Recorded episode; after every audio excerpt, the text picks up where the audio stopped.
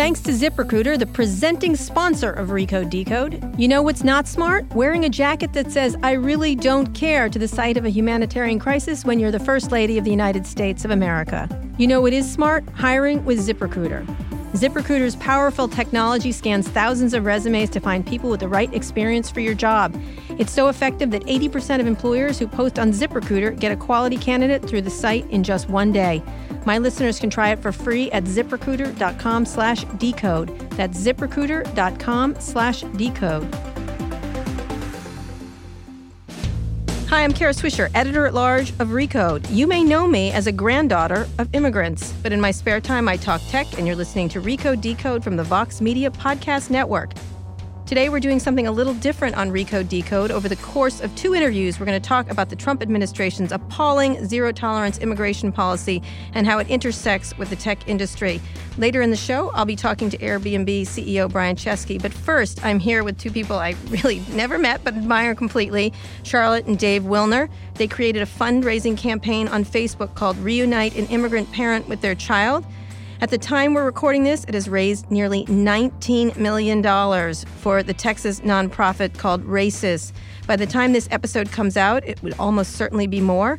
Facebook calls it the largest fundraiser on its platform to date. Charlotte and Dave, welcome to Recode Decode. Thank you so much so for having us. So this is an astonishing, like I think over the weekend it was three. It was an astonishing yeah. thing. So let, let's go into your background really quickly, because I think this is a topic that just infuriates, I think, much of the country uh, and thrills much of the country, unfortunately, half yeah. the other half. But not, I don't think it's that many people. I think this is great. Um, so talk about what you guys do. You got, you work for... Pinterest. So Pinterest. I'm at Pinterest. I'm head of trust and safety there. Right. And you had been working where? In it, all through the, been at Pinterest all along? Uh, no, I was at Facebook for mm-hmm. uh, seven years and moved to Pinterest about four and a half years ago. Okay. And what did you do at Facebook? Uh, the same thing, trust same and safety. Yeah. Okay. And Dave? Uh, I work at Airbnb. I run our community policy team, which helps figure out sort of the rules of how we govern the site. Mm-hmm. Uh, I actually also was at Facebook before for about six years mm-hmm. and did a variety of things there, including content policy and trust and safety work. All right. So you were both te- typical techies, right? Mm-hmm. Typical techies in Silicon Valley. Um, and you have been political? Would you call yourselves political or not? Most not people aren't in Silicon Valley. Particularly, yeah. no. And I think, you know, certainly for all my time at Facebook, Um, I felt very conscious and very just not to be political. Um, mm-hmm. You know, when you're building a platform that's meant to be a platform for everybody, mm-hmm. uh, you know, in my time there, there wasn't really a place for, you know, oh, you know, I feel this way or I feel that way about an issue. Like the, the driving factor was openness and connecting the world. Right, and allowing different people to talk to each other. Exactly. And right. so this is certainly certainly the most political I've ever been. Right, right. And so what about you, Dave? Uh, I would say that historically I was more political than Charlotte, but...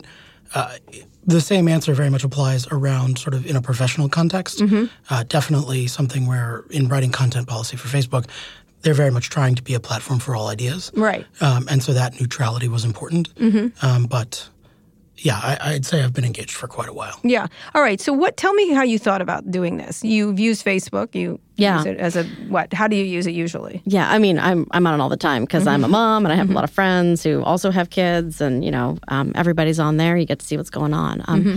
For me, um, over the last year or so, I've actually been running um, semi-regular fundraisers on Facebook. We call them W T F Wednesdays, Want to Fund Wednesdays. Mm-hmm. Uh, and typically the target is five hundred dollars, and it's for whatever cause is dominating the news that week. Um, Why did you start doing that? I think I felt like I needed a way to help on issues where I didn't have any expertise mm-hmm. or any um, connection. Um, we've raised for... Um, I think our most successful one to date was twelve hundred dollars for Austin Soundwaves, and that was in the wake of the Austin bombing campaign. Mm-hmm. Um, there was a child there who was killed opening a package on his front porch, mm-hmm. uh, and Austin Soundwaves was the music program that he really loved. Mm-hmm. Um, so traditionally, we focused on issues like that, and it was just an easy way for our, our friends group um, to say, you know, I'm upset about this too, and I would like to give twenty dollars. To do something. Exactly. The idea of do a something. Feeling of doing something. Right, It's right. more productive than just yelling about it on the yeah, internet. Yeah, yeah, yeah, well, it's just what I do. Um, so... Uh, Uh, but I, I try my hardest. Also has its place. yeah, yeah, it does. I think it, it works for me to yell. Um, so you've done these small things, these tiny mm-hmm. little things. And Dave, did you do that too, or what was the? No, she's largely been sort of the mover on that. I always end up donating to them and boosting mm-hmm. them. Um, but I sort of figured that dividing efforts there was probably not as productive as focusing on a single thing. Right. Um, so we tend to tag team stuff. Right. It, it's also sort of funny. I mean, obviously we're married, but we also worked together at Facebook for six years. So mm-hmm. we have a bit of a division of labor mentality right. between mm-hmm. the two of us. Right, right. I see. So how did this thing start? You, you what happened? Yeah. So I'd been out of the country on vacation, actually, mm-hmm. um, for the week prior to starting the fundraiser. And when I came home, Um, yeah, obviously, um, actually, our, our daughter was being cared for by her grandparents. It was our first big vacation away from our daughter, who's two and a half. Mm-hmm. And um, when we came home, we were just so happy to see her, and we felt so great to be with her. And we just were in that moment of appreciation, just being sure. reunited with our child after right. a voluntary separation. Mm-hmm. And Um, one of my Facebook friends shared a photo that has now gone very viral by John Moore, mm-hmm. um, and it is a photo of a little Honduran girl the same age as my child uh, b- uh, crying at right. the feet of her mother and a Border Patrol agent, and her mother isn't allowed to pick her up. Um, and her face in that image is a face that I think any parent has or seen. Anyone who has a child in their life would mm-hmm. recognize. She's terrified. She's traumatized. Um, and it was something in that moment that really touched me. And I think we've we've clearly had a very um, you know, sort of an ambient awareness of what's going on at the border and what, what's been going on at the border for many years, not mm-hmm. just under the Trump administration. Um, but with the zero tolerance policy, a lot of that has changed in practice. Mm-hmm. Um, and so for me— a lot of things weren't being enforced. That's right. Yeah. And, and truthfully, we— We got to the policy side of this about, what, six days five, ago? Five days yeah. ago. Five, right. So, right. you know— um, We felt in that mo- I felt in that moment that that, of course, was a wonderful W T F Wednesday topic. Right. Um, and I did a little research on, you know, is there anyone working to help these kids, help mm-hmm. these families? Um, at that point, we knew uh, that some families had been separated. Um, the the night actually after I started the fundraiser, we found out that it was two thousand um, mm-hmm. children who'd been separated from their parents. Um, over the course of the week, it got worse. They're now, I think they're now they're over twenty-three hundred. Mm-hmm. Um, And so I thought we could uh, raise bond for the, for one family member. Um, right. RAICES is an organization. Uh, they do a lot of direct action directly with the parents, and that's why right. you know, after some research I said, oh, these people look good. Because they're the ones yeah. going to the courthouse saying, we need to get this parent out because their child needs them. Yeah, right. I mean, they have essentially no overhead. It's like fifty lawyers and two right. support people, and they, show up like and they represent folks. Right, so you just pick that one charity, which now is too much money, right? We'll get to that in a minute. We'll get to that. We'll get in a minute. Mm-hmm. So you put this up, mm-hmm. and explain what happened, Dave. Yeah, so I published it um, at eight o'clock on Saturday. And what did you say? What did you guys say? Well, I said that um, there's a lot of stuff on Facebook like this. Be for the you know, mm-hmm. new, I've seen a lot of it all over Twitter. Everyone's angry, but this is different, right? And what I explained is that um, you know, because we had started seeing it everywhere, people were really worked up about it, right? Um, I just said, you know, we are collectively just so distraught over what we're starting to hear about these families, and we need to be able to directly help them. And RAICES is an organization that does do that direct help, and they can work to reunite these families within our legal system and within the immigration courts. Mm-hmm. Um, so our goal is to raise fifteen hundred dollars, uh, which is the minimum bond set in these immigration courts. For one. For one parent. And it was Father's Day weekend, and we mm-hmm. thought, you know, if we could get one parent reunited with their child, that would be good. Right. And, do you, um, and, and did you think Think this was going to take off? I mean, you would have been. I, I don't think either of us did. We, right. I, I reshared it immediately. I think I probably quoted Frederick Douglass or something when re, resharing mm-hmm. it. Um, I often find other people more eloquent than I am. But, he's a pretty eloquent guy. Yeah. Um, he's not living, by the way. Peter. No, no, no. no that's right. I, I, I hear he's doing. He's more and more work. recognized yeah, all the time. Yeah. Uh, but um, uh, we then proceeded to sort of. Basically, just invite as many people as we possibly could, mm-hmm. right? So mm-hmm. there's, there's how many both, Facebook friends do you have? Like I think you? I have like seventeen hundred. Yeah, about that. Mm-hmm. Uh, all the Facebook people friend all the other Facebook people when you work there. Mm-hmm. Now we work other places, so we both have pretty large friend graphs, mm-hmm. and we both hit the invites pretty hard, and mm-hmm. it, people responded. I think they responded to the image. I think they responded to Charlotte's very clear positioning of what this was for, mm-hmm. um, and then from there it really started to gain steam. Yeah. So why do you think that is? What? So it started, it started with fifteen hundred and then it passed. How quickly did it go up? Extremely quickly. Extremely quickly, yeah. So the initial goal was fifteen hundred dollars, and by the end of the first day, we had raised one hundred twenty thousand dollars. What did you think?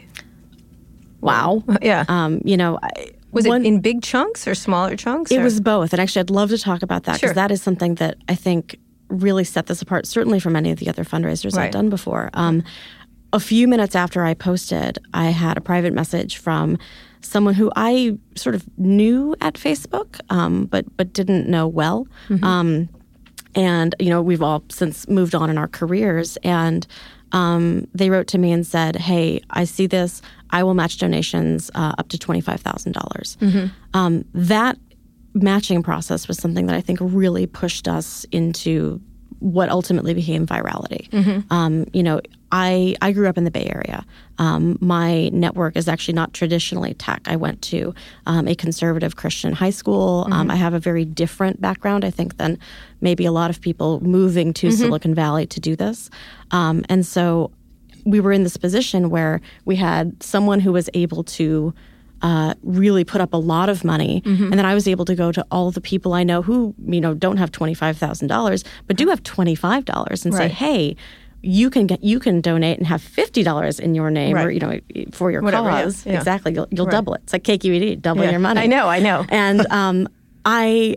I was astonished at how fast people started sharing it because they knew they were going to be able to have more uh-huh. impact right. collectively. Right. Um, so we got to this situation where our small donors were starting to race our large donors. And as, as soon as we got close to that twenty-five thousand target, we had other large donors saying, hey, it looks like you're almost out of matchers. I have one thousand dollars for you. Right. Um, you know, we ended up with matchers um, doing grants from size anywhere from fifty dollars to one hundred thousand dollars wow. by the end. Wow. Yeah, it, was, it was all over the place. And right. particularly early on, the, the matching campaign began completely spontaneously. We, mm-hmm. we had not thought any of that through, and, and someone very generously came forward. And then after that, we sort of were like, oh, well, we probably know some people we can get to, to, to chip match. in some mm-hmm. money. Right. Um, and sort of went around and beat the bushes on that. And I think that definitely helped early on. Mm-hmm. Um But in terms of accelerating things. Yeah, I mean, we only have only, I think we only have three hundred sixty thousand dollars in matching donations. Right. The vast majority of this so money has come from people giving less than forty dollars. Yeah, the, the average donation on the Facebook event itself is under thirty-eight dollars at this point. Wow. Uh, we so have folks how many? From fifty, all fifty states, Puerto Rico, Washington. Who just heard about it. D C and off. twenty-six countries. Right. And it just took off. Yeah. Like yeah. crazy. Yeah. So so they, how, what was the mechanism for giving money? It's not a pledge. It's that they have to give it, right? Right. So through Facebook, Facebook mm-hmm. has this way you can, mm-hmm. you know, hook up your credit card. Explain um, that. I know how it works. Oh, okay. Yeah. So um, on Facebook, you can say, uh, yes, I would like to donate. They have some suggested amounts, or you mm-hmm. can type in your own number. Right. And then they actually take your credit card information and mm-hmm. process it directly to um, this fund that is then transferred directly to the, the charity. Mm-hmm. Um, Facebook uh, last year actually waived all fees for charity fundraisers. So the nonprofits um, that get raised for, they get one hundred percent of the money. Mm-hmm. Um, and it, uh, unlike sort of the uh, some of the other crowdfunding platforms, mm-hmm. it actually disperses on a rolling basis. Mm-hmm. Meaning once it comes in, it goes Yeah, so the fundraiser right. doesn't have, not quite, like there's obviously some time to let the charge come through and do anti-money laundering things and whatever else, mm-hmm. but um, the fundraiser does not have to end for the money to start to go out the door. I see, I see. So it started to do this. It was what, how quickly did it get to a million dollars? Uh, I think we got to a million dollars Monday morning. So you started this, I'm sorry, Friday? Saturday. Saturday. Saturday, Saturday. morning. So by Monday you had a million dollars. Yeah, maybe by Sunday night.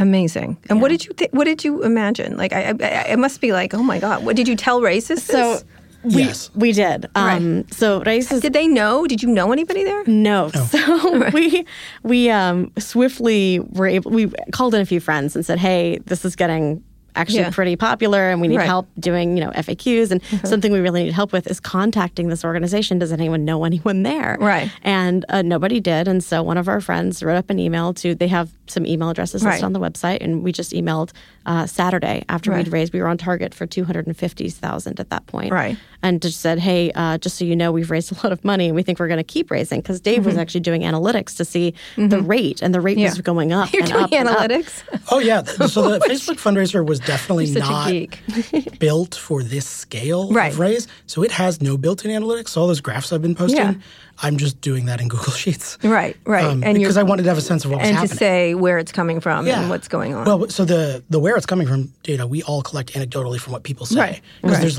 literally no analytics in this right. product. Right, right, right. Um, which we're going to give feedback on. Yeah, yeah, yeah. Good, good. Mark can fix that. Yeah. yeah you do yeah. something nice. Um, um, so you called them, and mm-hmm. how did, explain what happened? Yeah, so we did a cold email. Where we got, are they? They're in Texas, They're right? in Texas. Yeah, yeah. San Antonio um, is yeah. their main office. Yeah, right. They have six offices across Texas. Well, the big one is in San Antonio. And they do okay, but I'm guessing this much money has never been raised. For their yearly people. budget's about seven million dollars. Seven, right, yeah, yeah exactly. Mm-hmm. Right. Um, so they called us back immediately, and we're just, you know, floored. Mm-hmm. Um, and uh, we started a conversation about, okay, we've been talking about it as a bond fund. Uh, mm-hmm. It turns out that they What's actually... What's that? Explain that. Yeah, so... Um, The uh, oh, they just just devoted to bonds, so it's specifically right. That's so RAICES had people, two right? fundraising goals, and actually, this is an incredible story. Um, yeah. RAICES in May mm-hmm. uh, set two fundraising goals. Mm-hmm. Um, they wanted to be able to bond out parents who have been incarcerated because right. the the main reason these children are held is because their parents are in jail. Right, and so if the parents can get out of jail, they can reclaim their kids. Right, uh, is is the mechanism anyway. Right, so they had a dedicated bond relief fund, and mm-hmm. they had um, a dedicated fund for universal representation for mm-hmm. uh, unaccompanied children is how mm-hmm. it started.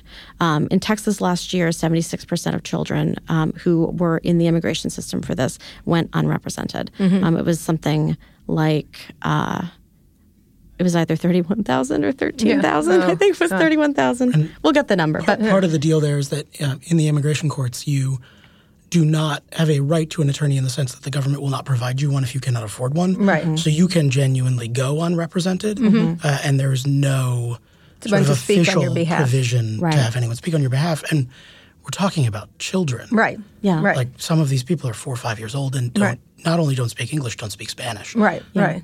Right. And they have to go to court not only without a lawyer, but even without a parent. Right. Um, and I think as a parent, Falling. no one it's... no one would send their child and to court alone. And then what do they, they just do with them? They just dispose? Well, uh, you know, them. there's a variety yeah. of things that end up happening, um, especially with unaccompanied minors. Mm-hmm. But um, what we do know um, is with RAICES' work, uh, ninety percent of children who end up with a lawyer, who end up represented, have a successful asylum case. Mm-hmm. Um, and so... And then become mm, adopted or if they're unaccompanied. Right. right. They, and, they right. go through the system. Mm-hmm. Um, they're reunited with relatives who are here, here. even right. though they crossed without one. Mm-hmm. A variety of things end up happening. But RAICES had set these goals in May, and specifically said on their website, these are big and and aggressive and risky goals, and we have no idea how we are going to meet this need. Mm-hmm. But we know we have to try because the current situation is unsustainable. Unsustainable. And it's inhumane for these right. families. Absolutely. Um, and so very quickly after that call Saturday night, our goal became we are going to fully fund these two these goals. two things, which you yep. would, which but initially it was just to let one, one parent, per, out. One parent right. out. All right, when we get back, we're here with Charlotte and Dave Willner. They have raised nineteen million dollars in a Facebook fundraiser that was supposed to raise fifteen hundred dollars. Um, it's called Reunite an Immigrant Parent with Their Child. Those simple words, all that money. We'll talk more when we get back. Today's show is brought to you by Synchrony. Ambition lives everywhere. Synchrony believes your ambition isn't something you just look forward to. It's what you work forward to. That's why they partner with businesses to help provide the payment tools and technologies, promotional financing, and retail insights they need. Every day at over three hundred fifty thousand partner locations, Synchrony helps people and businesses fulfill their unique ambitions, big and small, for themselves and for their communities. Because at the end of the day, when consumers succeed, businesses succeed. And when we all work together, we can achieve more than we can alone. The only question is, what are you working forward to? Learn more at synchrony financial dot com. I'd also like to tell you about one of our other podcasts, Recode Media with Peter Kafka. Peter, who'd you talk to this week? Hey, Kara. I will tell you who I talked to this week. I talked to Dan Pfeiffer, formerly White House Communications Director, a genuine bigwig, now uh, co-host of Pod Save America. Makes him even a bigger bigwig. He's got a new book out called Yes, We Still Can. It's about his time in the White House and everything that has happened since then. It's a wide-ranging talk about how communications works in twenty eighteen, how it doesn't work, how Trump is good at it, how the Democrats are maybe not so good at it, and what the Democrats can figure out in time for the next election. It's a good podcast. You will like it. Sounds great, Peter. You can find Recode Media on Apple Podcasts, Spotify, or wherever you listen to podcasts. We're here with Charlotte and Dave Willner, who I now want to marry myself. They're the creators of the Facebook fundraiser, Reunite an Immigrant Parent with Their Child. I actually want to be their child. Um, so you raised this money. You started to, you got to a million by Monday, Sunday, something Sunday like that. Sunday night, Monday morning, yeah. All right, it is, it is Friday. Yes. Mm-hmm. nineteen, how did it get to nineteen million? Well, we raised seven point five million dollars yesterday. Yeah. So that, that helped a yeah. lot. um, and seven million dollars was RAICES' full annual budget. Yes. We raised more than their annual budget yesterday. So now what do they say? Do they want all this money? I mean, it's a lot. We yes. checked. Yes. Yeah. They do. They do. Okay.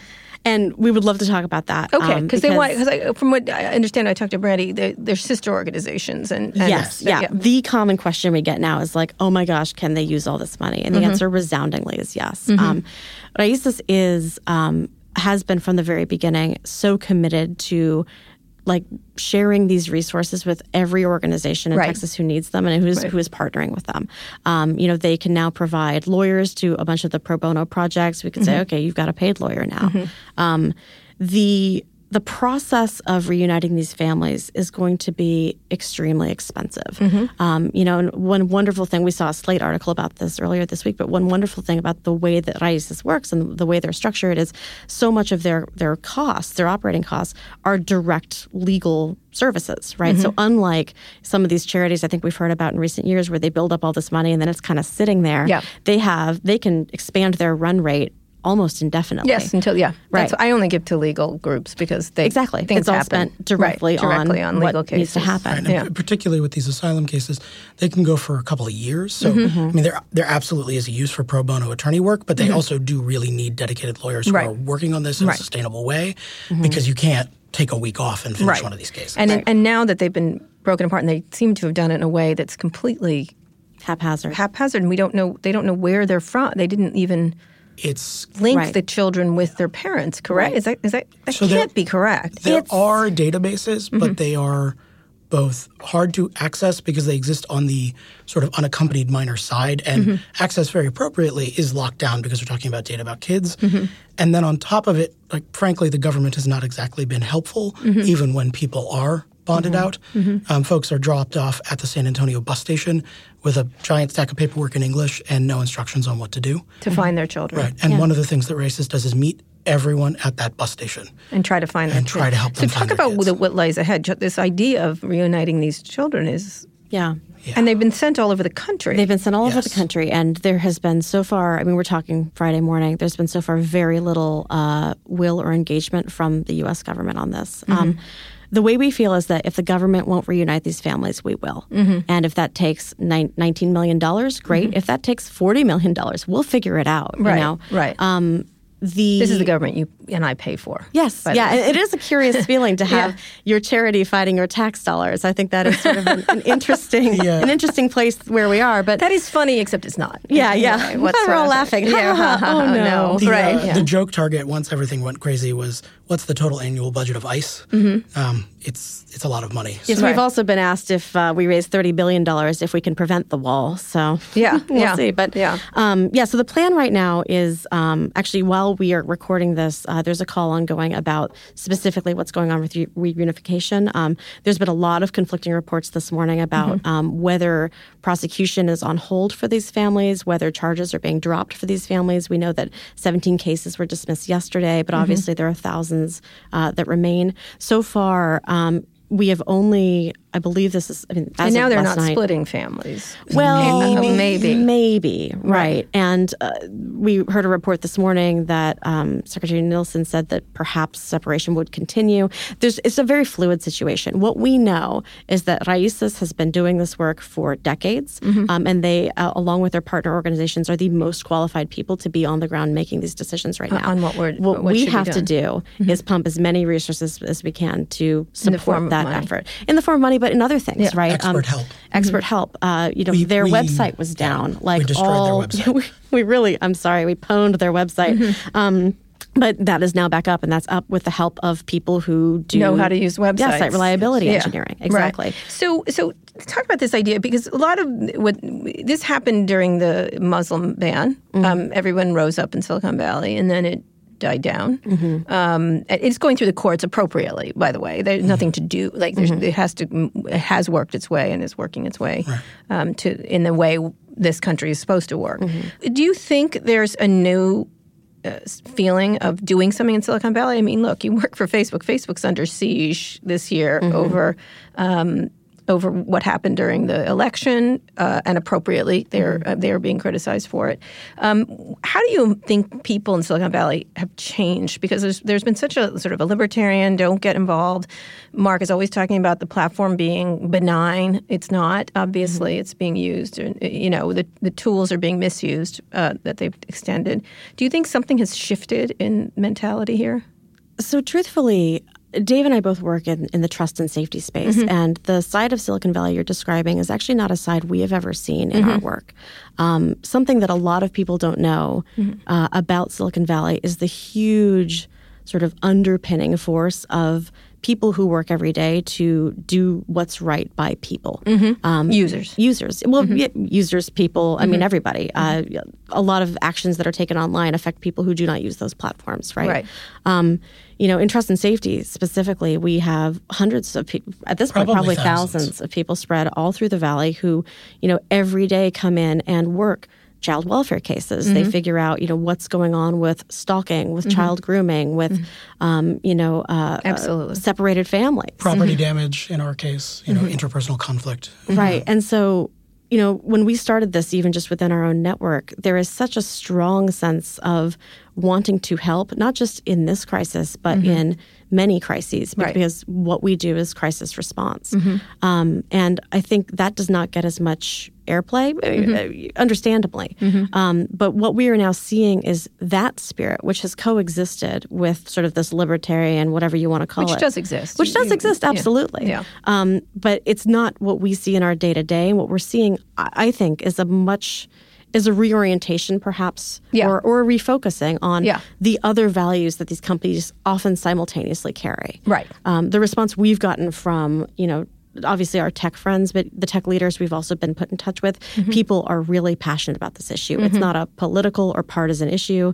Like, families need to be together. Children should not be separated from mm-hmm. their parents. Mm-hmm. And it's worth it's worth hitting on. Um, Charlotte sort of alluded to it earlier, but it, it, this is not something the two of us did. Mm-hmm. It started as something the two of us were doing. And mm-hmm. at this point, what... Um, Yesterday, mm-hmm. the day before, Tuesday, we had a spontaneously self-assembled operations team in our living room, mm-hmm. helping us stay on top of all the notifications, answering people's questions. Um, y- you've obviously been in touch with some of the, mm-hmm. the press folks mm-hmm. who all just came forward and volunteered their time and their services. There's right. been an enormous outpouring of desire mm-hmm. to help. Mm-hmm. Uh, we have so that, much food in our fridge right now. I mean, please, every delivery please app. Please don't send donuts. We have so many donuts. Uh, but it, that... There are a lot of people who are helpers who work in tech. Yeah. And they are helping. And like no right. no one stays in trust and safety who isn't motivated for authentic reasons. Right. Because it is not necessarily the most glorious job and mm-hmm. it is hard, hard work. Absolutely. Right? No and so question. All of the people who endure are there because they care about these things, right. and this is a, a spontaneous outburst of that spirit. In right. It, if it exists there. That was yes. the good Silicon Valley. Yeah. I don't mean to, you know, the reason I've been yeah. so hard on it, because mm-hmm. it's it's moved very far away from that in a lot of ways. Totally. Um, in terms of not just wealth. It's not a question of wealth, because someone was asking me yesterday, um, oh, these people, all they care about is money. I go, no, that's not really mm-hmm. it. No. But they really are very firm in the fact that they aren't involved in the world. And that they are. Way, that That's always been a problem as far yeah. as I was concerned. And I didn't feel like you could, especially given the current political environment, ignore um, no, and I, some I think, very stark choices that have to be – that you have to – you know, I, I had an argument with Mark Zuckerberg about this. I said – he was saying, well, I don't want to sit in my desk in California and make choices. I said that's called values, and you have to have them. There's just no getting away from them. Not, know, he, not he, acting is a choice. Yes, exactly, exactly. Mm-hmm. Uh, you know, and so it was. Re- it's a really interesting debate going on, because if you have responsibility over these platforms, you have responsibility over these. Pla- you know, what I mean, mm-hmm. it's sort of you know, you, as parents, you know that, right? Yeah. Right? We make choices. We give our children values. We. We decide which way to live, so and that's me ranting about it. But um, so, what next for this? What, what next? We've got about five more minutes. I want to. What can not just what can people do? What's next for for this? You keep raising this money, right? So we are. Is there going to be a stop to it? Are you going to say no more raising of the money, or I mean, no, because it, it disperses every two weeks. Like we have no we have no reason really to end it. I mean, mm-hmm. if we can keep getting fifteen hundred dollars a day for a while, right. That's wild. Let's do it. You know, yeah. Those Austin um, Soundworks people wish they had guns. I know. Well, I got to start the last another one. Biggest uh, one. Well, and that is a, a piece of product feedback. You right. can't change the target. Right. So the right. target organization. The right. target organization no, is... No, you wouldn't. Right, right, right. Well, but you also just mechanically, you can't co-raise. Like, yeah. you pick an organization and they, and they can do what they want with the money. Right. Yeah, block yep. grants, redistribution, right. totally. I yeah. mean, I think in terms of what's next, our, t- our top focus is...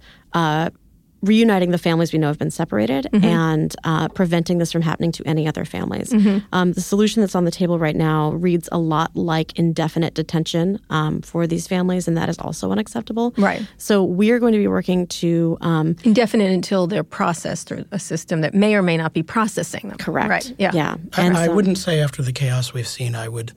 invest any confidence in anything that no, is stated just to be, be the plan. Sitting there. Yeah. yeah, and the people who run private prisons will make the money from right. it, right. who are friends of this administration. It yeah. just goes it's on appalling. and on. It's appalling. Yeah. So our our um, desire is to get the people who have donated to this and who have shared this and passionate about this with us this week um, to uh, allow them to enter into some more permanent space on Facebook, whether mm-hmm. that's a group or a page or something like that, to get people organized. Uh, the right. number one question we have gotten is, how else can I help? I, I want next? to do something now. Exactly. Yeah. And so many people felt like they needed to do a thing, and this was the thing mm-hmm. at first, but now this is going to be a thing. It is the first thing, and they want right. to do more. And so right. we have to get people connected with local opportunities in their area. We have to get people registered to vote and, mm-hmm. and supporting measures that stops these things and stop practices like this all over all over the country. So you now have a political organization in a way. Maybe. I mean, apparently. Yeah, yeah, you are. So how do you feel about that? Speaking, when you started this, you talked about not being political. Everything's political, by the way. Yeah. Just as it F Y I, turns out. As it turns out. I know, it's hard. Yeah. It's hard for Silicon Valley. It really is. I... I... I think that it. We've been very mindful to keep what we ask these people to focus on very narrow so that the consensus can stay very broad, mm-hmm. right? The position that— Explain that. That's well, a really smart thing you just the, said. The the position that, like, children should, toddlers should be with their parents is as, the closest thing I can think to as a self-evident truth yes, yes. that exists. Right. And, like, the corollary that, like, no toddler should be in prisons even right. with their parents for indefinite right. periods of time is is the next— sort of closest thing. And I think, and again, we are assembling this airplane as we're flying it, but we are going to try to keep the momentum very tightly focused on those two mm-hmm. points, because even with all this goodwill, even with all this money, fixing this is going to take a long time. It should never right. have happened in the first place. Right. And we need to ensure that it never happens again. Right. And the more of this outrage we can keep focused and keep consensus mm-hmm. together on that narrow topic, yeah. the better off we will be on this question. On this question. On Although this question. Toddlers not in prison is a very low bar well, for our country. It certainly you gotta is. Start Let's somewhere. Not do that. Right. Like, we yeah, had a friend. I agree. We had a friend today who said, oh, you know, any updates you can provide on these kids would really help people sleep at night. Right. And Dave said something I think is really true, which right. is people shouldn't be sleeping at night. Right. No one should sleep yep. at night until this is fixed. I don't. I agree. I wake up yeah. sick every morning. It's really, it's yeah. interesting that one thing, everyone's like, why are you focused on this and not that? Which I think people tend to do. Mm-hmm. And I'm like, so what? You're focusing on the, it doesn't, yeah. because it is something it's that does. Showing up to an AIDS fundraiser and asking why it's not about breast cancer. Right, right, right. Yeah, exactly. Like most, yeah, exactly. Both of those things yeah. can be bad. It does at the same remind time. Me, interestingly enough, I, I'm a lot older than you, about the AIDS crisis. Yeah. And there was a moment where everything shifted, mm-hmm. um, that everyone was just angry and they stayed angry until it, it was Fixed. fixed, but it was fi- it was hmm. things happened. Progress, things, was progress was made, which was really interesting. Well, and that, that is worth noting, particularly. I mean, this obviously started in the tech community. A lot of the other volunteer efforts that have helped us mm-hmm. not be able to be crushed under this mm-hmm. uh, have been other tech people, just because that's who we know. Yeah. But the donor base is extremely diverse, very yeah. broad, mm-hmm. um, and it is not a narrow segment of people who probably were already yelling about Trump on the internet. Yeah. It, this really This is a broad segment. A people yes. don't know what to do, and that's yes. that's part of it. And the part that I keep trying to tell tech people is, you know, we run the internet. Like, we can do something. Yes. Like, we we have control. We have power in a way that you uh, do. And it's one thing I, I'll, I'll, I'm glad you quoted Frederick Douglass, but I'll quote uh, Alexander Hamilton, which is, mm. if you stand for nothing, you fall for everything. Right. And so I think this is precisely the kind of thing. And it's not, it's not just a feel-good story, because I, I mean, obviously there's a feel-good story that you can do this, but nineteen million dollars in one week mm-hmm. makes a difference. And yeah, it you, will, and it and it will be uh, thirty. It'll be forty. It, it will. will be every family will get a lawyer. Every mm-hmm. child will get a lawyer. We right. will be able to have the resources to get these kids back to their parents. Well, anything last things? What do you say to people? Vote. Vote. Vote. Vote. Make sure every representative you have from city council on up hears from you every day. And if you're uncomfortable on the phone, you are nowhere near as uncomfortable as these kids right now. Yep, so get on it. It's a great way to put it. And where can people go to keep giving money? Yes. So, of course, they can go directly to the website, raices texas dot org.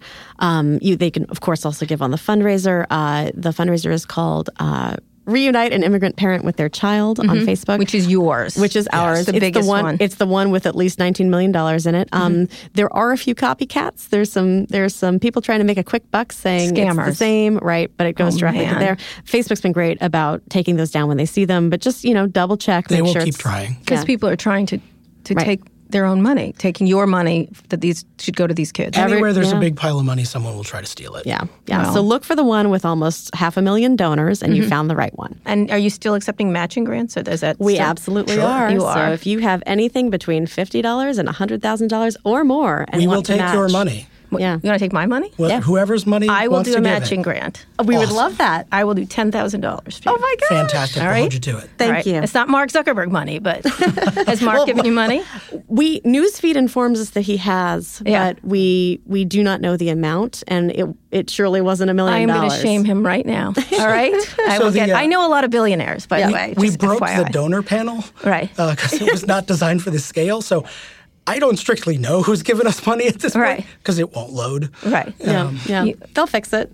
If you need help, I'll. Yeah. I can. I have people I know there. Good. All right. I know you do, but I know yeah, yeah. even higher up. Every little helps. All right. Yeah. Great. Thank you so much. Thank I you. really appreciate it. This is incredibly moving, and it makes me feel good about tech, which I usually don't every day. Well, anyway, thank you so much. And now you're going down to Facebook to talk to them about it? Uh, yes. Cool. Yeah. We've got a, a big. Uh, conversation to have with their fundraisers team to thank them right. um, for the work they've Great. already done um, to this point and to ask them to do a little more work. Good. All like right. So you got a list. Posts. You got a punch list? Yes. Oh, we all got right. we got a list. Still geeks. The, the needs are quite clear. Thank you, David and Charlotte Willner. You are kind and good people, and it's really nice that you've done this. They're the creators of the Facebook fundraiser Reunite an Immigrant Parent with Their Child.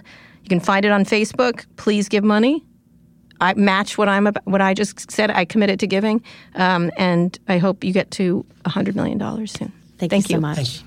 It was great talking to you, Charlotte and Dave Willner. Thanks for coming on the show. We're talking about immigration on this special episode of Recode Decode. We're going to take a quick break now, and we'll be back with Airbnb C E O Brian Chesky after this. Today's show is brought to you by MParticle, the leading customer data platform built with privacy by design at its core. Customer data privacy and security are more important than ever, yet eighty percent of companies are set to fail G D P R standards. To help brands support G D P R compliance, MParticle has launched real-time data consent and request management and fulfillment.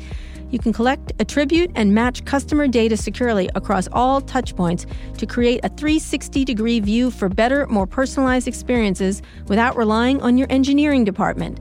Learn how MParticle can help you by visiting its G D P R resource hub at hello dot m particle dot com slash recode.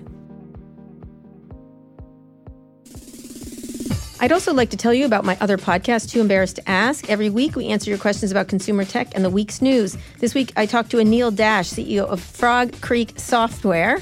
Um, Anil, what do we talk about besides mangoes? Mostly mangoes, but Mostly. a little bit about tech and how the industry needs to be a little more ethical and thoughtful. And do you think they will be, Anil?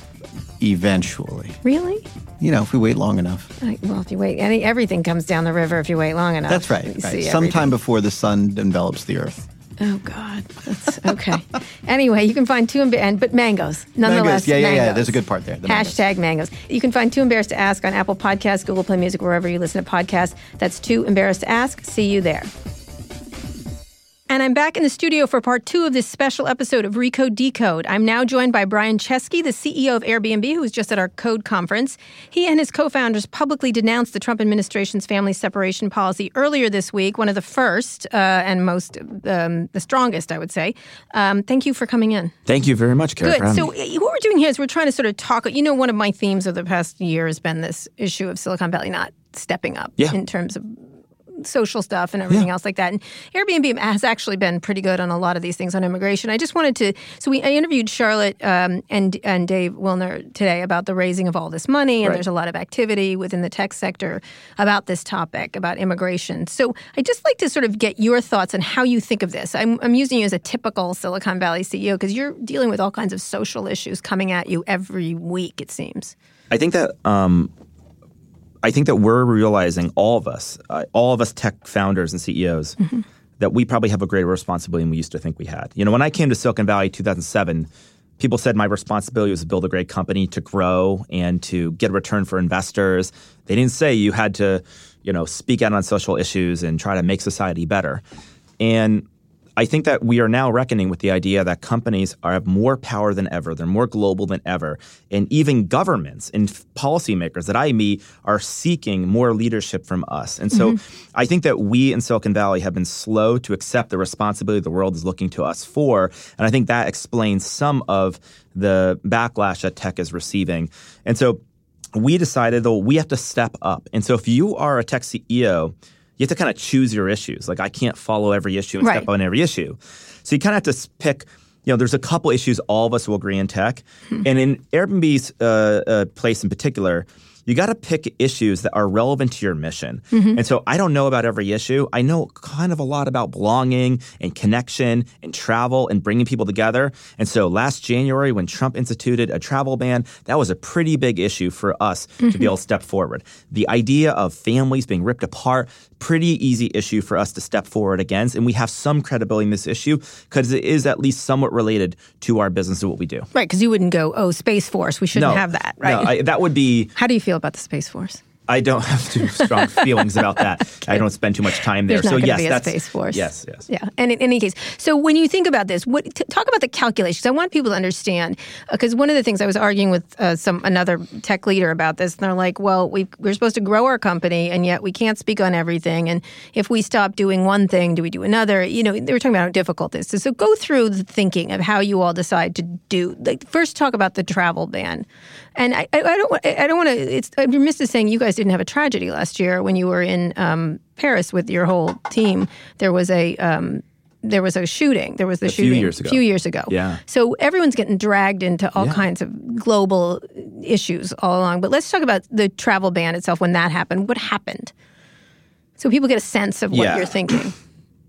I remember that Trump was inaugurated, if I recall, only a couple weeks before. And I mm-hmm. think the tech industry was completely holding their breath. And I even remember people saying, maybe it won't be so bad. Yeah, and you didn't go to the meeting, right? I did not go to the meeting. Were you I was, invited? Or? I was invited, mm-hmm. and I declined the invitation. It was convenient that I had a vacation. So mm-hmm. I said, I'm, I've already got plans to be with my family, but I declined. I just did not think that would be a good idea. Mm-hmm. I was surprised the, the attendance, mm-hmm. just, but, but that people made their own decisions.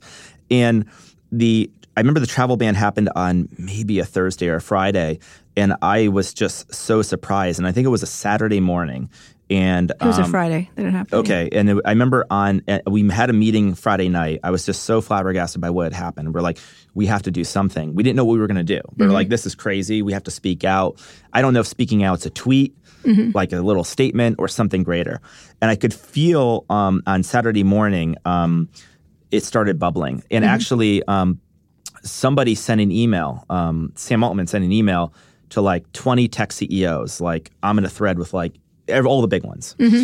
And there was this kind of this chain. Why aren't I in this thread? I don't know. Yes, right, I felt okay. like right. I figured you probably got it forwarded to you by somebody. No. And um, there was this kind of accumulation of outrage that I hadn't seen from anyone in tech before. I'd never seen us united. I always wondered, like, why is the tech industry like not united on more issues? Everyone mm-hmm. seems to only worry about their own business. Right. And this was the one time I saw everyone united. And as the day bubbled, I, you know, I was on the phone with the teams the entire day. And we started realizing, I can't only do a tweet. Like, everyone seemed to do tweets. I'm That's like, what this everyone seems does, yeah. So, like, kind of, like, like kind of yeah, social media outrage. Right, yeah. And it's like, there's no action here. And so I was on the phone with Joe. Um, I was I was with my dad, mm-hmm. I think, or my girlfriend and her father on a way to a Golden State Warriors basketball game. Mm-hmm. I'm in a in the back of, like, an S U V.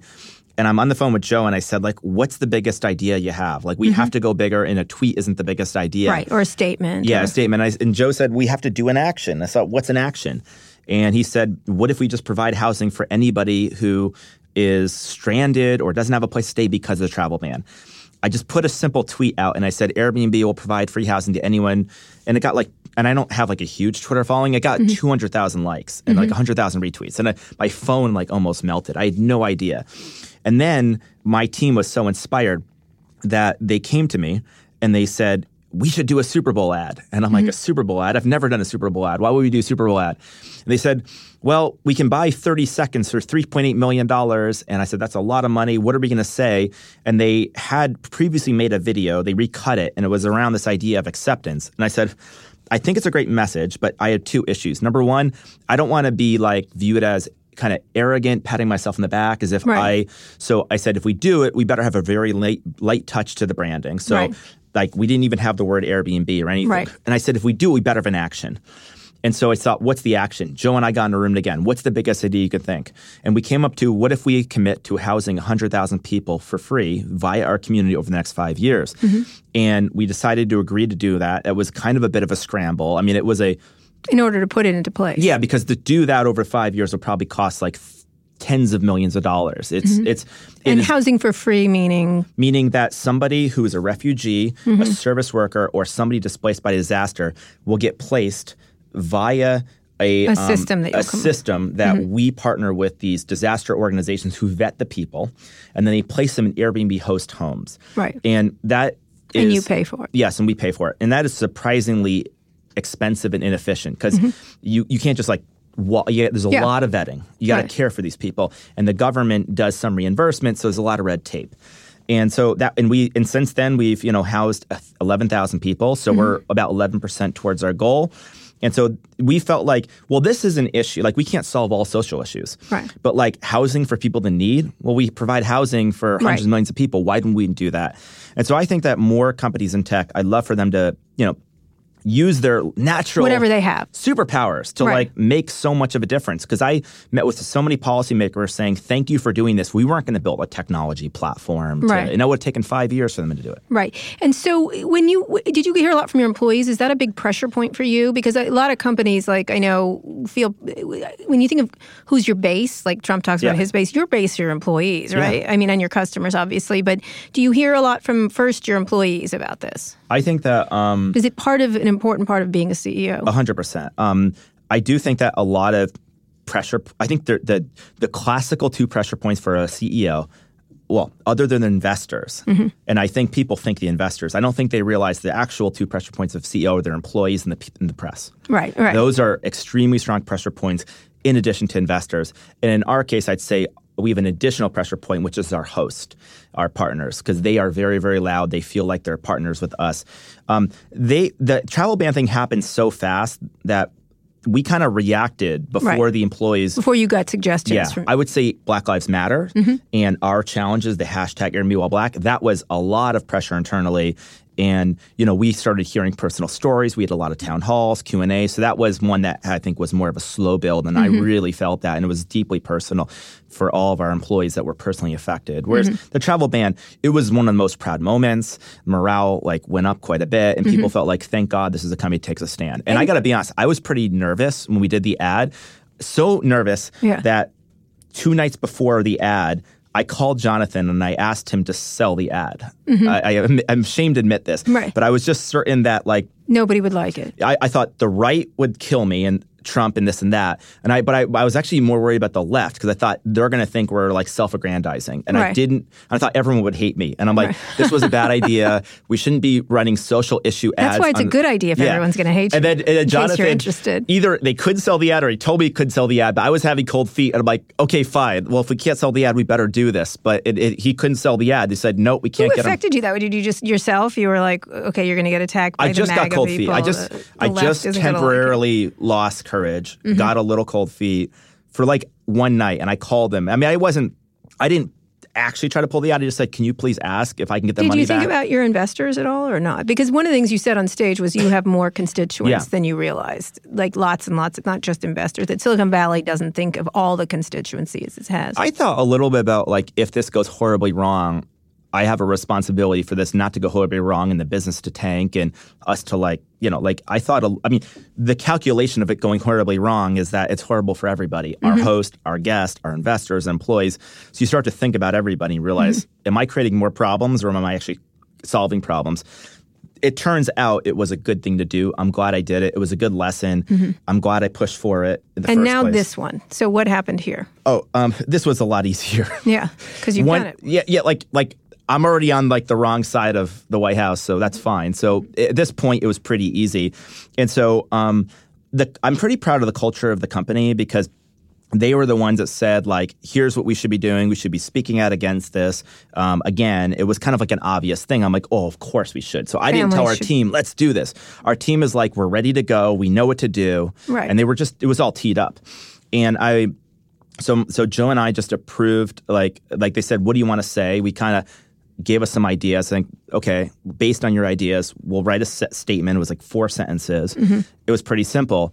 What I didn't know was that we'd have much more extraordinary acts than a tweet, like mm-hmm. Dave and Charlotte Willner. And Dave right. Willner has been at Airbnb for three years. He's mm-hmm. a trust and safety manager and leader.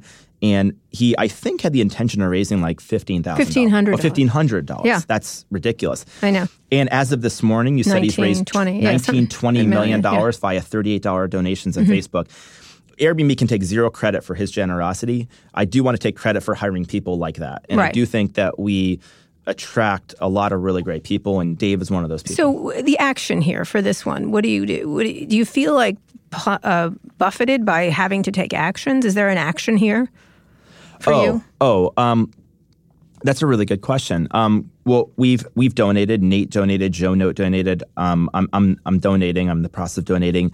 Um, so that's the action. The other thing is we do want to take an action, and I've asked my team. I said, can we help? Mm-hmm. Because I know this organization, RAICES, is going to have nineteen million dollars. Mm-hmm. My question for them is, well, what are they going to do at nineteen million dollars? Like, do they have technology? Do mm-hmm. they have a platform? Can they house these people? Could we help?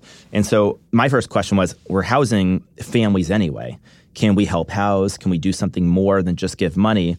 And I, as far as I know, our team is in the process of, of coming, figuring out of figuring that out if do. we can help. And these are the kind of things that you want to move fast, but there's so many organizations, so right. it's you hard to, to like, you correctly. don't plug and play. You do like. have a foundation too, correct? Or, or you, do you have foundational work, you guys? We do a lot of foundational yeah. work. We yeah. don't have a nonprofit. Right. Entity. So last question, because I know you got to go. Yeah. Um, when you're thinking, when you get back to this, the idea of Silicon Valley having a conscience or values, um, a lot of people do push away from that idea. And I just interviewed Rose Macaro, who's head of Patagonia, who very, they sued the Trump administration, they've done all kinds of actions and everything else. Their their revenues have quadrupled in, since she's been C E O. Very aggressive political values, all kind, not just political, all kinds of values. Um, they embrace it. Yeah. Why is that so hard for tech people? Well, there's two reasons why you should speak out, either because you believe in it mm-hmm. or because you have a self-interest. Mm-hmm. I can't speak about whether people in tech believe or don't believe in anything. Mm-hmm. That you'll make a personal decision. I would say for a purely self-interested, greedy standpoint, you may as well lean into social issues. And the reason why is that young people today care about what they buy mm-hmm. and they care about who they buy from. Right. I don't think this is nineteen fifties. I think that it is great for business when a company stands for their values.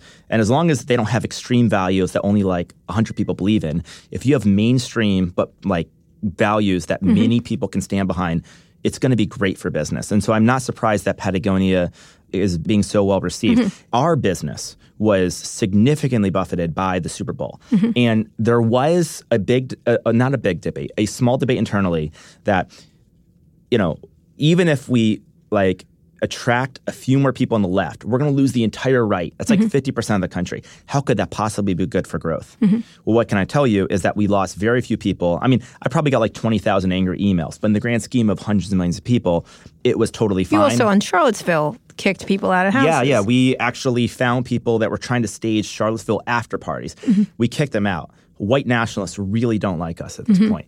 And and they they they, they we, we kind of got on their list, right? Like I'm on like the list of the angry right-wing right. talk hosts now. Um, and it hasn't seemed to affect business. In fact, it's seemed to be good for business because mm-hmm. the right people double down for you. Is there any way tech, last question, can get together on these things? Because there is a mentality. Like it is more tolerant. Yeah. It is more socially forward. Yeah. I know a lot of people say they can't be conservative in tech. I don't think that's yeah.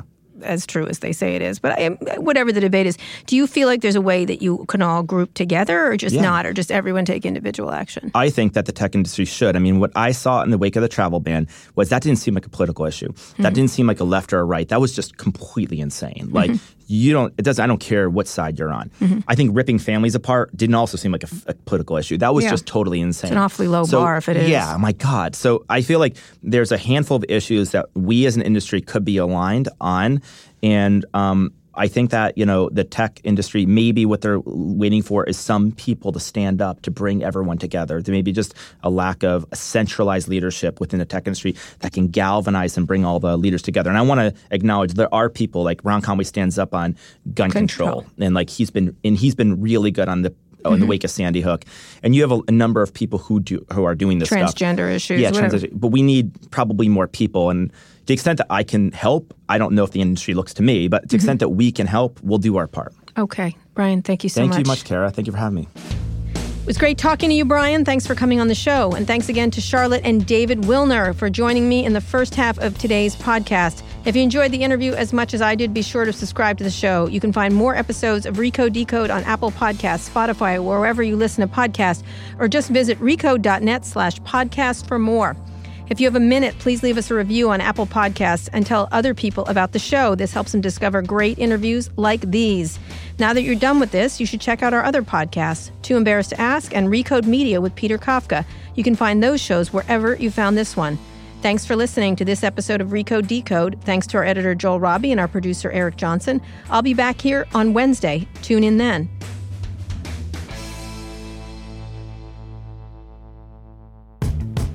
Today's show is brought to you by Synchrony. Because ambitions live everywhere, Synchrony has payment tools and technologies, promotional financing, and retail insights to help you achieve whatever you're working forward to. Learn more at synchrony financial dot com.